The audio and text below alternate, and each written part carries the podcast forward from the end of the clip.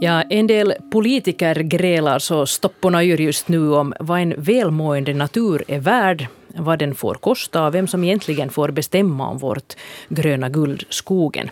EU-kommissionen föreslår nämligen att en stor del av vår natur, både mark och vatten, ska restaureras eller återställas eller kanske förbättras skulle kunna vara ett ännu bättre ord. Så att eh, man kan stoppa den stadigt pågående utarmningen av biodiversiteten. Det är målsättningen.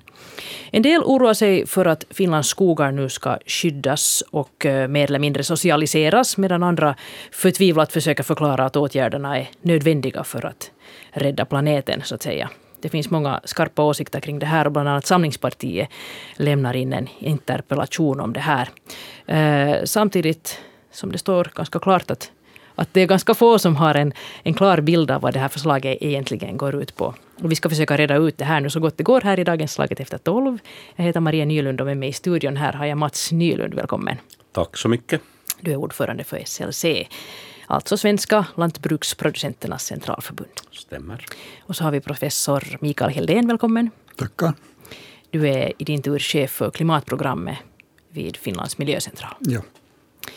Det där, eh, om vi nu till allra först försöker få en bild av den här eh, magnituden av det här förslaget så undrar jag till allra först att, att hur stora områden är det nu riktigt frågan om det som EU skulle vilja eh, att ska återställas. Alltså det här är jätteförvirrande tycker jag för man ser till exempel siffror som att det handlar om 20 procent av all areal. Det finns 20 procent av, av sådana områden som mår dåligt och så pratar man också om 30 procent och det är ju otroligt stor skillnad, tänker jag, eh, beroende på vad man pratar om. Och, och, till och med regeringens egen skrivelse är ganska otydlig på den här punkten, tycker jag. Så, så det där, vad är det nu riktigt som gäller, Mikael Hildén? No, no, på sikt så vill man ju egentligen att hela EUs område ska ha ett sådant tillstånd att då, just som du sa i början, eh, naturens mångfald bevaras. Och, och då är den här, den här 20 procenten som man talar om ett steg där man identifierar att då man ska börja med att fram till 2030 och så vidare gå och så gradvis ökar man den här eh, förbättringen av tillståndet. Och det är där kanske som det blir just ett, ett, ett, ett missförstånd att man tänker sig det är en klassisk eh, naturskydds eh, terminologi så att okej, okay, att vi avsätter 20 procent, men det är inte det det handlar om, utan det handlar om att vidta åtgärder som gör att biodiversiteten förbättras inom det här. Och det här är då ett, en, en liksom, i den här förordningen tänkt som en gradvis process där man börjar och så fortsätter man. Men är det nu det här 20 procent av vad då? 20 procent i början av, av de arealer som, som de här olika ekosystemen finns på. Eh, men är det då sådana som idag mår dåligt eller är det all, alla områden? Man utgår från alltså det totala, men att sen så är det då just den här som är, är central i det här, det här förordningsförslaget är den här nationella restaureringsplanen. Att man där identifierar att var börjar man och vilka, vilka områden det exakt vilka är de områden som man nu i praktiken eh, sätter in åtgärder på och hur går man tillväga var, mm. Och det, det, det, det, det specificeras inte i, i den här förordningen Nej. utan det är någonting som de nationella eh, då myndigheterna sen får, får lägga upp en sån här plan. Mm, där är vi inte alls ännu. Men Mats Nylund, alltså, hur stora områden handlar det här om i, i praktiken Men, som kan beröras? Det vi kan säga är att det handlar om väldigt stora områden för här sätts nu in någon form av skyddskrav på arealer som inte berörs idag. Hur stora områden det är, lyssnar man på våra naturskyddsorganisationer så berättar de ju ganska ofta att i Finland har vi bara trädåkrar och då betyder det att det är 20 procent av all skog vi har mm. om man ska tro på den terminologin.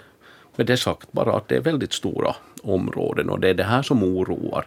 Vad kommer det att innebära i vanlig ekonomiskog? Vad innebär det att EU-kommissionen via den här förordningen och så kallade delegerade akter, delegerade förordningar, tar över och har, gör lagstiftning som är direkt tillämpbar i Finland. Vi har eh, ganska dåliga eh, erfarenheter av sånt tidigare. När man börjar detaljstyra menar du? Nå, om jag tar ett sådant exempel så för några år sedan till exempel så beslöt man i EU att eh, all åker som inte har haft någon annan gröda än vall på fem år så ska betraktas som permanent åker och få en sån stämpel. Och det där saknar helt och hållet relevans i Finland därför att vi har egentligen väldigt lite så kallade naturbeten utan det ledde då istället till att hundratusentals hektar vallar bröts i förtid till skada för naturen och till skada för miljön. Och allting berodde på dålig lagstiftning. Och vi är lite rädda för att samma kan hända här. Mm. Det blir begränsningar som vi inte kan förutse då. Att man schablonmässigt försöker tillämpa samma regler över hela området. Så är det. Och mm. de här eh, ekonomiska mätarna som kommissionen har satt upp här också så indikerar ju det att Finland är det land som drabbats överlägset hårdast i förhållande till invånarna. Om man nu plockar en siffra så kostnaden per år och finländare enligt kommissionens förslag är 168 euro för den här restaureringsprogrammen när det för en tysk medborgare till exempel 2 euro. Mm. Samtidigt räknar man med väldigt goda ekonomiska, om vi kallar det för vinster eller e- ekonomiska fördelar från det här. Det ska kosta, då enligt kommissionen, 931 miljoner per år. Men att någon slags ekonomisk nytta som vi skulle få skulle bli 9,7 miljarder per år. Eller med andra ord, tio gånger bättre, mera, för att inte göra någonting.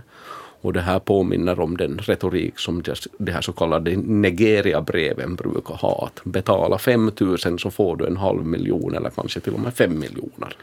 Så här fungerar det aldrig i praktiken. Mm. Jag ska återkomma till de där kostnaderna, men jag, skulle ännu vilja på något vis konkretisera det här, att vad, hur stora områden vi talar om. Eh, det har till exempel talats om 1,2 miljoner hektar fram till 2030. Eh, stämmer det här? Ja, alltså, som, som Mats säger, att det, det handlar ju om stora arealer för att just den här idén är ju inte att avsätta arealer, utan idén är att... Avsätta menar du skydda? Precis, mm. alltså att bygga stängsel eller grunda, grunda nationalparker, utan, utan det handlar om att få de här arealerna förbättrade. Och, och idén är att just att då i Finland är det då, och det är kanske det som har gett upphov till den här mycket livliga debatten om, om just skogen är det att, att vi, har, vi har mycket skog. Det är liksom en utgångspunkt. Och så, och så är den här diskussionen då just att, att hur ska den skog se ut som uppfyller de här eh, kriterierna som man, man då ställer upp i, i den här förordningen. Och jag skulle säga att när det gäller skog så, så är det kanske där eh, håller med Mats om att den här en, en alltför stor detaljstyrning, i synnerhet när det gäller förordningar, är alltid problematisk för att vi är stort och, och det sker variation.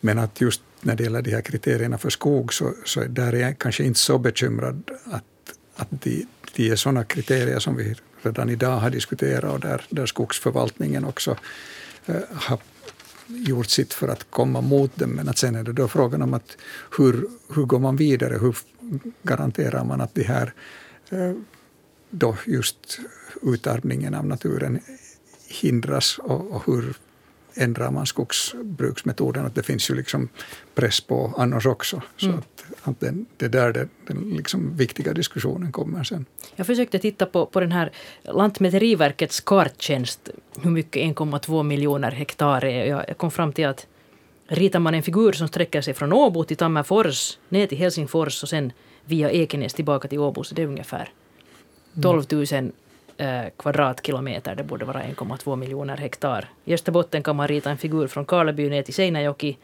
västerut till Björneborg, via Närpes upp till Vasa eh, och sen då Karleby, så det blir också lika stort. Mm. Så är, det, är det här liksom jag vet inte, är det här mycket eller lite Mikael Hildén? Klart att det är mycket, men det, vi, har ju, vi har ju skogsbruk på en mycket stor del. Att om du räknar hur mycket skogsbruk vi har så kommer du också till stora siffror. Att det är det som är hela poängen, att, att det handlar om att anpassa skogsbruket till eh, krav som tidigare kanske inte betonades på samma sätt. Att tidigare så hade vi en, ett skogskriterier som uttryckligen betonar virkesproduktion.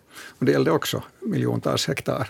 Eh, det, det liksom, inte var det egentligen desto mer konstigt med det, men att nu kommer det då nya kriterier och det är den här liksom, um, förändringen i, i, i angreppssätt där man då, man har ju gått in med certifiering och, och certifieringen har kommit en bit på väg men att vi vet att, att utarmningen har inte stoppats med det.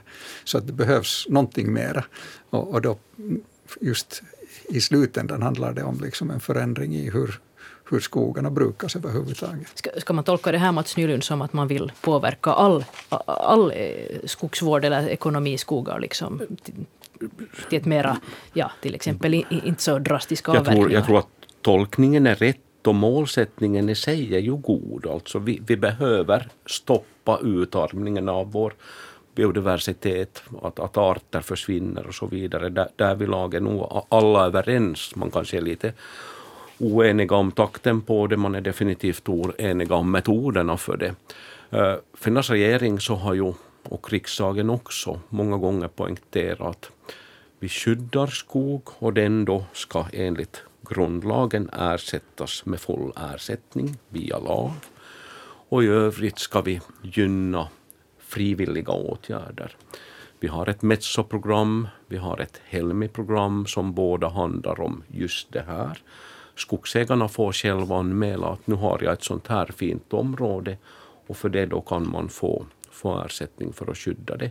Och det betonar regeringen också i sitt svar på den här, eller i sitt ställningstagande till den här restaureringsförordningen. Men den handlar ju inte om frivillighet. Den handlar om att kommissionen mm. kommer hit och sätter kriterier. Och det är ju det som är det problematiska. att Det finska samhället så bygger ju just bland annat på att vi har ett starkt egendomsskydd man vågar köpa en dyr lägenhet för man litar på att här kommer varken staten eller EU och säger att tyvärr att nu tar vi ett rum av er här och tar det i den allmännas besittning. Man vågar köpa en bil för man utgår från att man får hålla den tills den är gammal och trött eller tills man byter bort den. Och man vågar köpa mark i form av åker och skog för att samma gäller.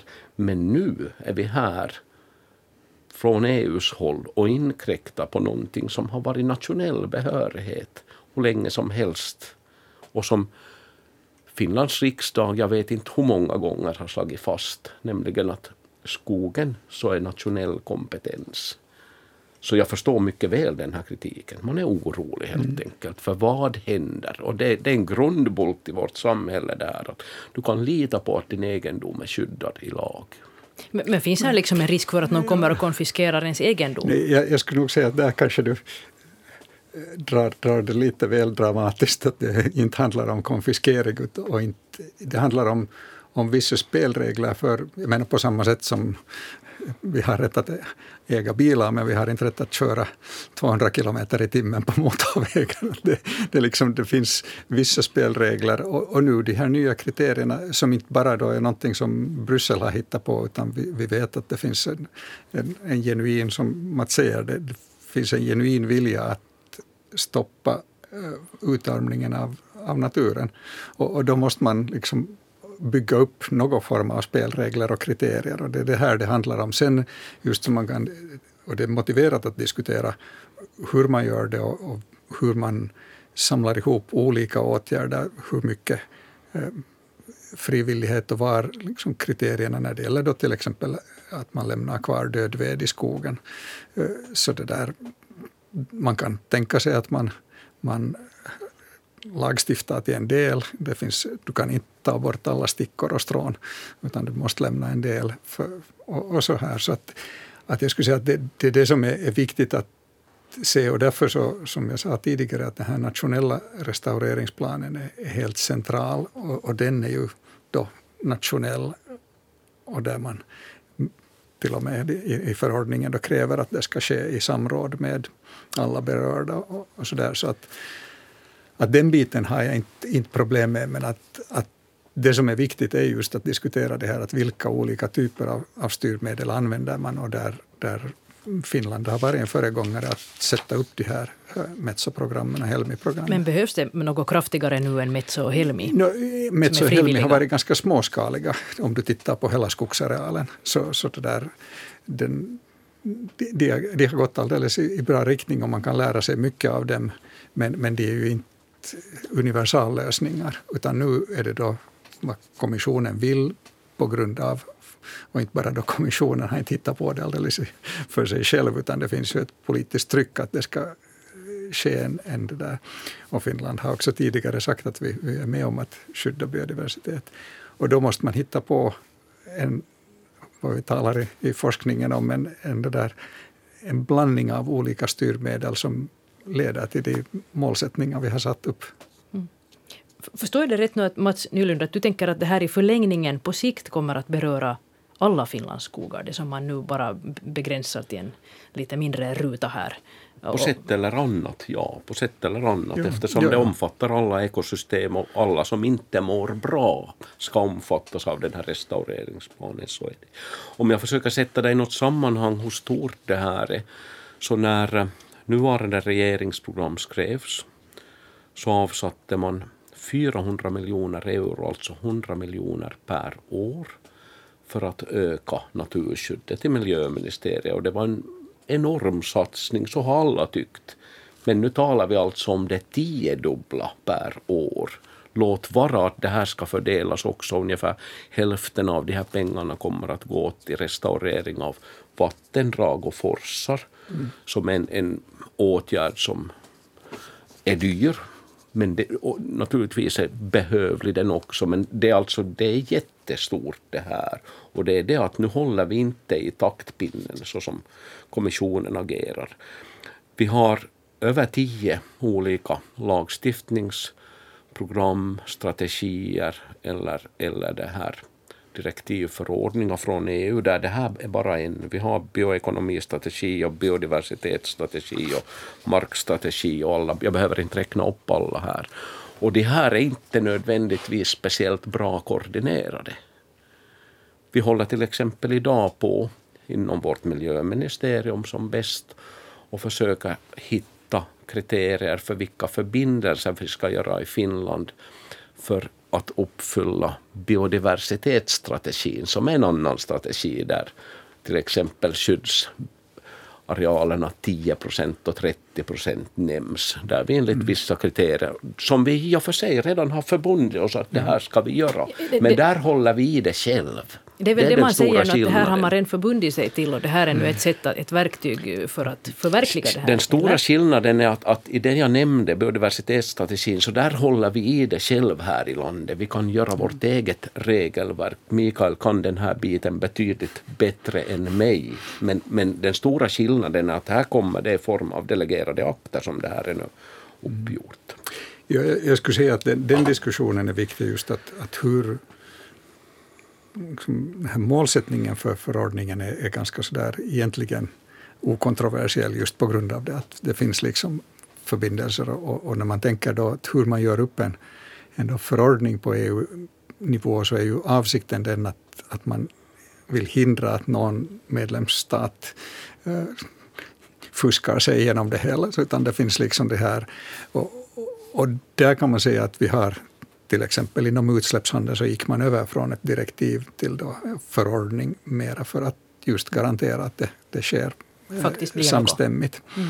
Men att sen när det gäller den här naturskydd och, och, och det där biodiversitet så har vi då att göra med bokstavligen en otrolig diversitet över hela EU. Och det gör att det, det är utmanande att skriva en detaljerad eh, förordning.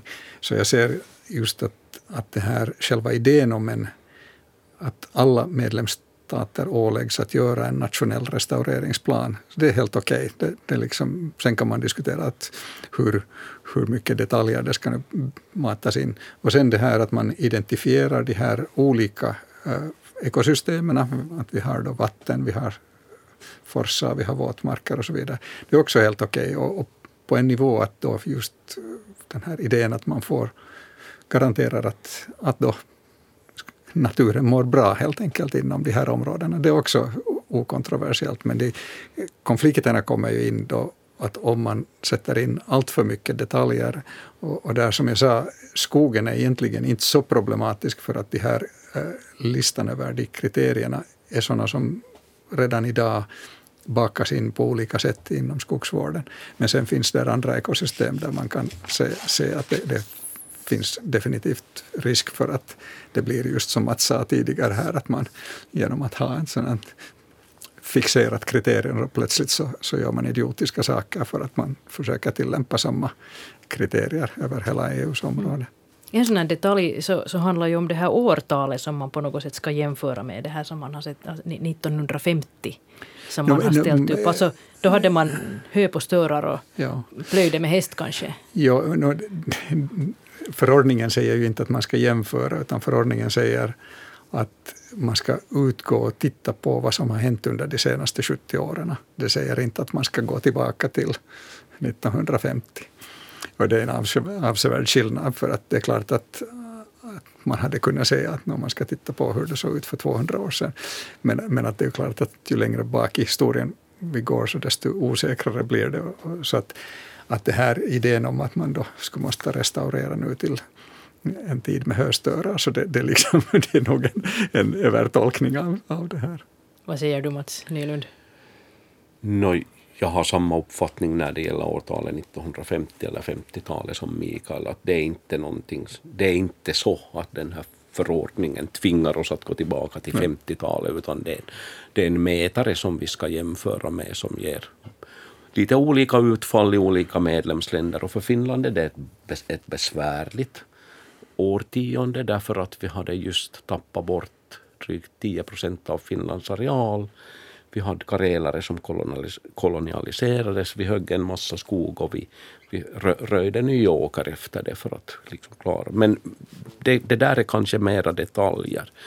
Jag tänkte lyfta en liten fråga om, om, om det tillåts här när det gäller jordbruket som vi inte har behandlat så mycket här. Där finns också sådana här uppföljnings och rapporteringskrav. Det är fjärilsindex, det är ett kolbindning som ska mätas och följas upp i mineraljordar, mångsidig landskapsbild, fågelindex och så torvjordarna och torvjordarnas restaurering.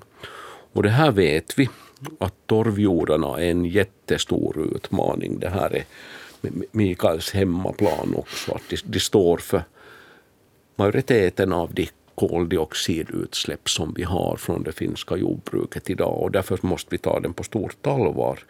Men här kommer igen väldigt strikta krav.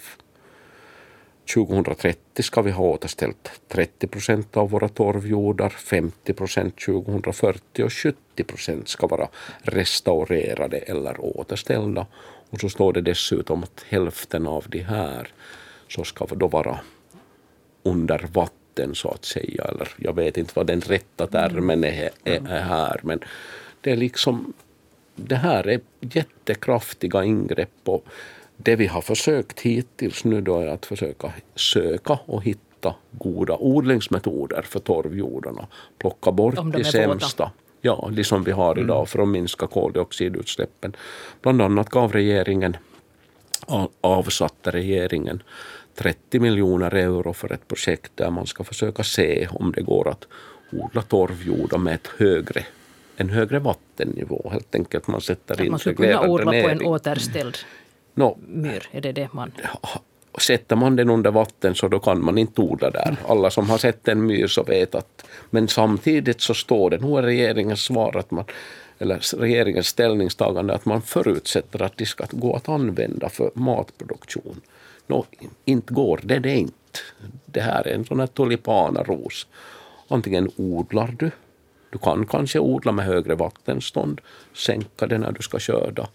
Men inte kan du både ha den under vatten och odla. Det tror jag alla vet som har plockat hjortron eller någonting. Mm. Oh. Jo, alltså jag håller med att den, just den, när det gäller de här formuleringarna där om, om våtmarker och, och då den här direkta återställande att sätta under vatten, så för Finlands del så är den problematisk just för att vi har särskilda förhållanden där, där en så stor del av, av inom vissa områden arealerna faktiskt består av torvjordar och, och där en del av dem går ju tillbaka förstås till, hedenhös. Där. Och, och då, då, blir det de här tolkningsfrågorna, att nå, vilken andel. Så att, att där är det just ett typ, typiskt fall där man borde ge mera, eh, en större roll åt den här nationella planen och, och tänka igenom då. För vi har åkrar, vi vet att vi har, har skett utdikning här under modern tid, alltså tidigt och, och uppenbart för sent. Liksom, att man, man det där just på grund av då många olika politiska eh, eller planer när det gäller det här lant, lantbrukets eh, lantbrukspolitiken så har, har lett till att vi har fått till och med en, en, liksom en överexploatering av, av då åkrar nu här i modern tid också. Men att just det här är sådana detaljer som man egentligen inte kan styra på, på hela EUs nivå med en gång. Så att där håller jag med Mats att, att den är liksom problematisk den här uppställningen. Mm. Det som, det som ju diskussionen jättemycket har handlat om, kanske inte så mycket om torvmarker och, och myrar och återställa då torvmarker, utan, utan tvärtom om just skogen som vi har varit inne på. Och det där, eh, jag talade med, med skogsexperten Panu Kunttu här före sändningen som är expert på just biodiversitet och skogar. Och han, hans önskelista var att eller det absolut viktigaste enligt honom var då att lämna mera död ved i skogen, som vi redan har sagt här, och också täppa till diken där man har dikat ut skogen. Eh, och han skulle vilja att man skulle lämna åtminstone 20 kubik död ved per hektar i ekonomiskogar. Är det här, finns det några problem med att lämna kvar död ved i skogen? Mats Nylund? Det här är ju någonting som faktiskt... Jag brukar säga så här att när jag gick i lantbruksskola i början på 80-talet så då lämnade alla goda skogsägare de lämnade ingenting som höll ihop utan man skulle ta bort allt slätt för det var den tidens kunskapsnivå. Idag så inte bara lämnar man död ved utan man skapar död ved med så kallade högstubbar. Och det betyder att vi har fått en positiv utveckling. Vi har idag mera död ved i våra skogar än någonsin efter andra världskriget. Och det växer hela tiden. Men ändå tydligen bara fem kubik? Målsättning, ja, ungefär fem kubik per hektar. Vi uppnår inte den målsättningen 20 kubikmeter per hektar.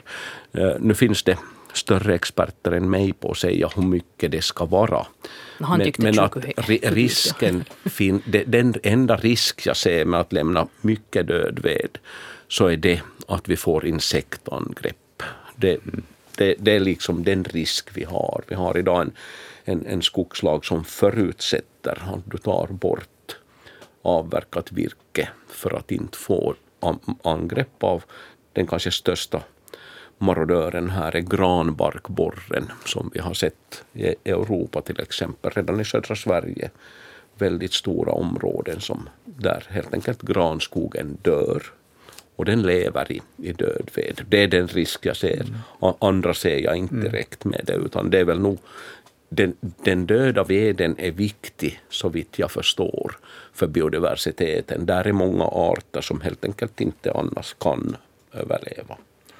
Och där, jag menar, jag skulle säga just att, att det, det här är ett typfall där, där det är frågan om att hur snabbt man bygger upp det här. För att det är klart att om man lämnar det plötsligt nästan färsk död gran med 20 kubik i, i, i, en skog, så då får du just en, en där lätt en blomstring av, av barkborre och annat. Men att när det, när det handlar om att man gradvis bygger upp det här, så då finns det död virke i olika ålder och, och, och granbarkborren trivs inte i det här gam, gammal, gammal död ved, utan det, det, handlar om just den här ganska nyligen döda. Så att, att där finns liksom metodutveckling utan vidare och det är kanske den, också den här positiva sidan av den här förordningen, den diskussionen, är just att den, den, och det är det som jag tycker att den borde signalera mera, är det här att man söker innovationer, lösningar som möjliggör eh, kombination av både skogsbruk och eh, upprätthållande av biodiversitet. Och det är liksom det där diskussionen borde sitta. Mm. Och, och då, då, kunde man komma genuint framåt och få just eh, att en ganska stor del i början tycker jag att finansieringen borde uttryckligen satsa på forskning och utveckling så att man lär sig gradvis. Och, och det, där, det, det som lös, vägen mot lösning. Mm. Jag såg en bild på en, sko, en, skogsägare som hade då avverkat sin skog och skrev att, att det blev bråttom att hugga nu då EU tänker förbjuda all avverkning i äldre skogar. Att, kan det liksom... Jag menar, nu talar du här om, om samarbete och att hitta nya lösningar som passar lokalt och allt ja. möjligt där man vet bäst. Så, så kan, kan det här, den här typens kategoriska förslag liksom slå bakut? Det finns alltid en risk med all, all styrmedel och, och, det där. Och det är säkert går det att hitta alltid några som reagerar eh, extremt och, och, risken finns att ju mer man bygger upp sådana motsättningar så desto större andel blir det, blir det av sådana. Men jag tror att ändå ganska många också är villiga att titta på det och, och, och, söka lösningar. Och vi ser som, som Mats sa att, att Metso-programmet och Helmi-programmet har lidit av brist på resurser för att det finns mera efterfrågan, efterfrågan än, än resurser. Och, och, så att, att nu finns det möjligheter och den här just innovationen och, och de här försöken och experimenten, alltså det, det är det som vi borde bejaka. Mm.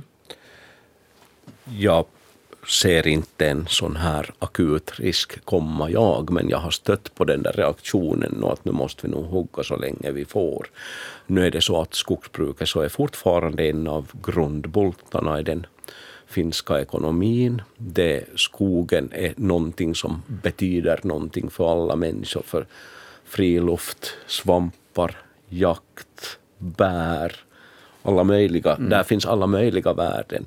Så det utgår jag från. Det kan, här kan jag säga också med erfarenhet av 12 år i riksdagen att inte kommer det att hända att vi förbjuder sig varje avverkning eller skogsskötsel mm. här.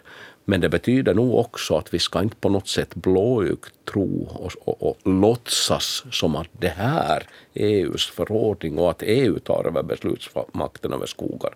Att det skulle vara en räddning. Det är tvärtom förödande. Det, det är då det skapas de här motsättningarna. När man långt bort från landet med förhållandevis svag kunskap tar beslut med långtgående konsekvenser. Mm. Och om jag nu konkretiserar det så allt alltid när man försöker göra någonting gott åt naturen så måste man beakta inte bara ekologiska utan också ekonomiska och sociala och varför inte kulturella aspekter. Och här har de lämnat för fäfot. Det ekologiska kanske tas fram men det ekonomiska, sociala och kulturella glömmer man. Och då blir då hamnar man i diket. Mm, men det man vill ju komma åt är ju den här biodiversiteten och då är det kanske det här ekologiska man betonar. Och... Men nu håller jag med Mats att det gäller att beakta också för att annars så, så finns ju risken att, att man liksom gör, gör så att säga dumma beslut. Men att, att därför så tycker jag nog just att den här liksom, diskussionen bör gälla då vilken är den rätta nivån på styrningen och, och, som jag sa, när det gäller skogen så där är det ganska ändå, det ger en stor uh, frihet i det här nationella programmet och, och, det är det som vi ska satsa på. Den och se till att inte den här förordningen går in med allt för mycket små kriterier för att de leder alltid till, till utmaningar. Mm. Men nu har det här ju egentligen handlar det här förslaget också om mycket mer än bara skog och torvmark. Det handlar också om vattendrag väldigt mycket. Ja. Uh, det där vad, vad, hur, hur, vad, vad, borde man allt göra nu, där? Nu, nu, gäller det samma sak egentligen, att, att det där, just den här grundprincipen att vi ska sträva mot en då, vad som har kallats för restaurering, men att det gäller då att få ett gott tillstånd i de här olika ekosystemen. Den är liksom, som jag sa, okontroversiell egentligen. Och sen är det då frågan om att, att hur snabbt går man och med vilka kombinationer av metoder man gör det. Mm. Och, och där en del och det är därför jag är lite förvånad att nu kommissionen slängde fram de här kostnadskalkylerna, för att det är uppenbart att det, där finns enorma osäkerheter. Det, just det här, genom innovationer så kan det bli betydligt billigare och man kan uppnå betydligt större resultat. Och om man gör det dumt så blir det ännu dyrare än, vad, än vad man hade beräknat. Men, att det där, men, men grundprincipen att man tänker och går igenom vad är det som hotar, vad är det vi kan göra för att förbättra då förhållandena för biodiversitet. Men kan till exempel alla vi som önskar oss mera kraftåtgärder mot övergödningen till exempel i Östersjön, kan man förvänta sig någonting av det här programmet?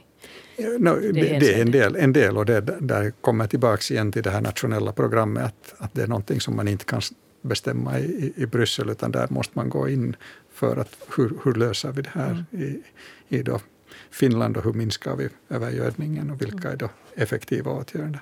Nu var Mats Nylind inne på de här totala kostnaderna. Eh, redan 930 miljoner euro har EU-kommissionen talat om fram till 2030. Har jag förstått det här nu rätt? Att det gäller 132 miljoner per år ungefär? Nej, 931 per år. Per år? Kostnaden per år, Okej, alltså nästan en miljard per år. Jag tog det som jämförelse när vi gjorde den där megasatsningen för fyra år sedan på naturskydd i regeringsförhandlingarna mm. så avsatt vi 100 miljoner per, per år. år. Men det här skulle kosta nästan tio gånger mer. Mm. Jo, man har ju pratat, pratat stort här om, om sin stora satsning på, på vattnen, vattnens tur det här som man då under fem år har tilldelat 69 miljoner. Så det är ju en pipa snus då förstås i det här. Mm. I det här. Men, men, men det är ju jättesvårt att sätta en prislapp på, på natur. Det är ju det de här förespråkarna säger, alltså att vad, vad, vad är det värt? Jo, jo men nu vet vi en del av sakerna, vet vi vad det, vad det kostar då att sen rensa upp och vi vet hur, hur dyrt det är att också sköta om saker i efterhand. Så att det finns en, en viss logik, men att just den här detaljsummorna är, är behäftade med otroligt mycket osäkerhet. Mm. Vad får Mats Nylund en välmående biodiversitet kosta? Naturligtvis får den kosta, men eh, jag sätter inte prislappen på förhand utan precis som Mikael säger, med väl genomtänkta åtgärdsförslag så kan man åstadkomma bättre resultat med mindre pengar. Det har vi sett och det är vi mm. ganska duktiga på här i landet. Det är inte så att vi på något sätt är i mål, men vi är i alla fall på väg åt rätt håll. Mm. Man har tyckt att det har gått för långsamt ändå. Finns det någonting som skulle kunna få de här frivilliga åtgärderna att ta ett skutt framåt? Nå, det är ökade satsningar, mera pengar. Ja, ja, och, och på det sättet är det ju bra att, att göra den här utredningen, att var ligger problemen och hur mycket mera pengar behövs det och där, där det då finns en möjlighet nu om kommissionen då också styr in pengar, att det finns en möjlighet för Finland att få mera pengar. Att vi har ju ofta klagat att vi har inga, inga utgifter, att pengarna går till andra ställen. Och nu, nu finns det då ett, ett, ett liksom fall där vi kan säga att ja, det här kostar och det kräver pengar också från kommissionens sida. Så att det, men att jag just upprepar det där att att de här summorna är ju behäftade med otroligt mycket osäkerhet och det viktiga är ju nog, nu vet vi att det behövs mera pengar, det, det är inte frågan om annat. För att vi ser att, att då till exempel Metso-programmen lider av, av resursbrist, men att sen hur man skapar den här businessmodellen av det hela så att, att vi dels får mera pengar in och, och, och gör de rätta sakerna. Så det, det är det som är den springande punkten. Mm. Vår tid håller på att ta slut här och, och vi sa det redan i början att, att Samlingspartiet är på väg att interpellera kring den här frågan. Jag undrar, vad är det riktigt som eh, politikerna ska ta ställning till nu? Det handlar ju inte om att godkänna eller förkasta det här, eller hur, i det här skedet? Eller hur ska man tolka den här, det som pågår nu? Det som Finlands riksdag miljöutskottet, jord och skogsbruksutskottet och ekonomiutskottet ta ställning till och så slås det fast i stora utskottet. Det är hur vår regering ska positionera sig gentemot kommissionen. Vad blir Finlands förhandlingsmål? Hur vill vi påverka den här förordningen? Det är den, den debatten som nu pågår. Och där är då många tycker att regeringens ställningstagande inte är tillräckligt kritiskt och andra tycker att det är rätt. Där, där, där är tvisten. Mm. Håller du med om den här jo, jo, tolkningen? Alltså, uttryckligen. Det är inte frågan om nu att nu är det godkänner och imorgon så träder det i kraft, utan, utan det handlar om de här förhandlingarna. Och, och där, jag skulle säga att, att det skulle gälla just att ge, om man läser vad, vad den svenska regeringen gjorde, så de, de har en liksom grund ändå en grundpositiv inställning till målsättningen, men att sen då kritiska anmärkningar på det hela och, och det motsvarande just för att det är ju den, på det sättet som de här förhandlingarna går med kommissionen och sen då hela lagstiftningsprocessen i EU går, går vidare. Att det är viktigt att fokusera den här kritiken. Att kategoriskt säga att nej, vi vill inte vara med, så det är ju liksom att så att säga hoppa ut och, och, och förlora förhandlingsmöjligheterna. Mm. Men det är inte så att någon spade sätts i marken här nu riktigt i Rappe? Nej, så, så, är det inte. Och det är inte heller på det sättet att de som är kritiska nu till regeringen och till det här förslaget inte vill förbättra biodiversiteten och miljön. Mm. No, det var en ändå konstruktiv slutkläm här. Vi ska avsluta här för klockan är mycket. Tusen tack till dig Mats Nylund från SLC tack. och Mikael Hildén från Finlands miljöcentral. Jag heter Maria Nylund.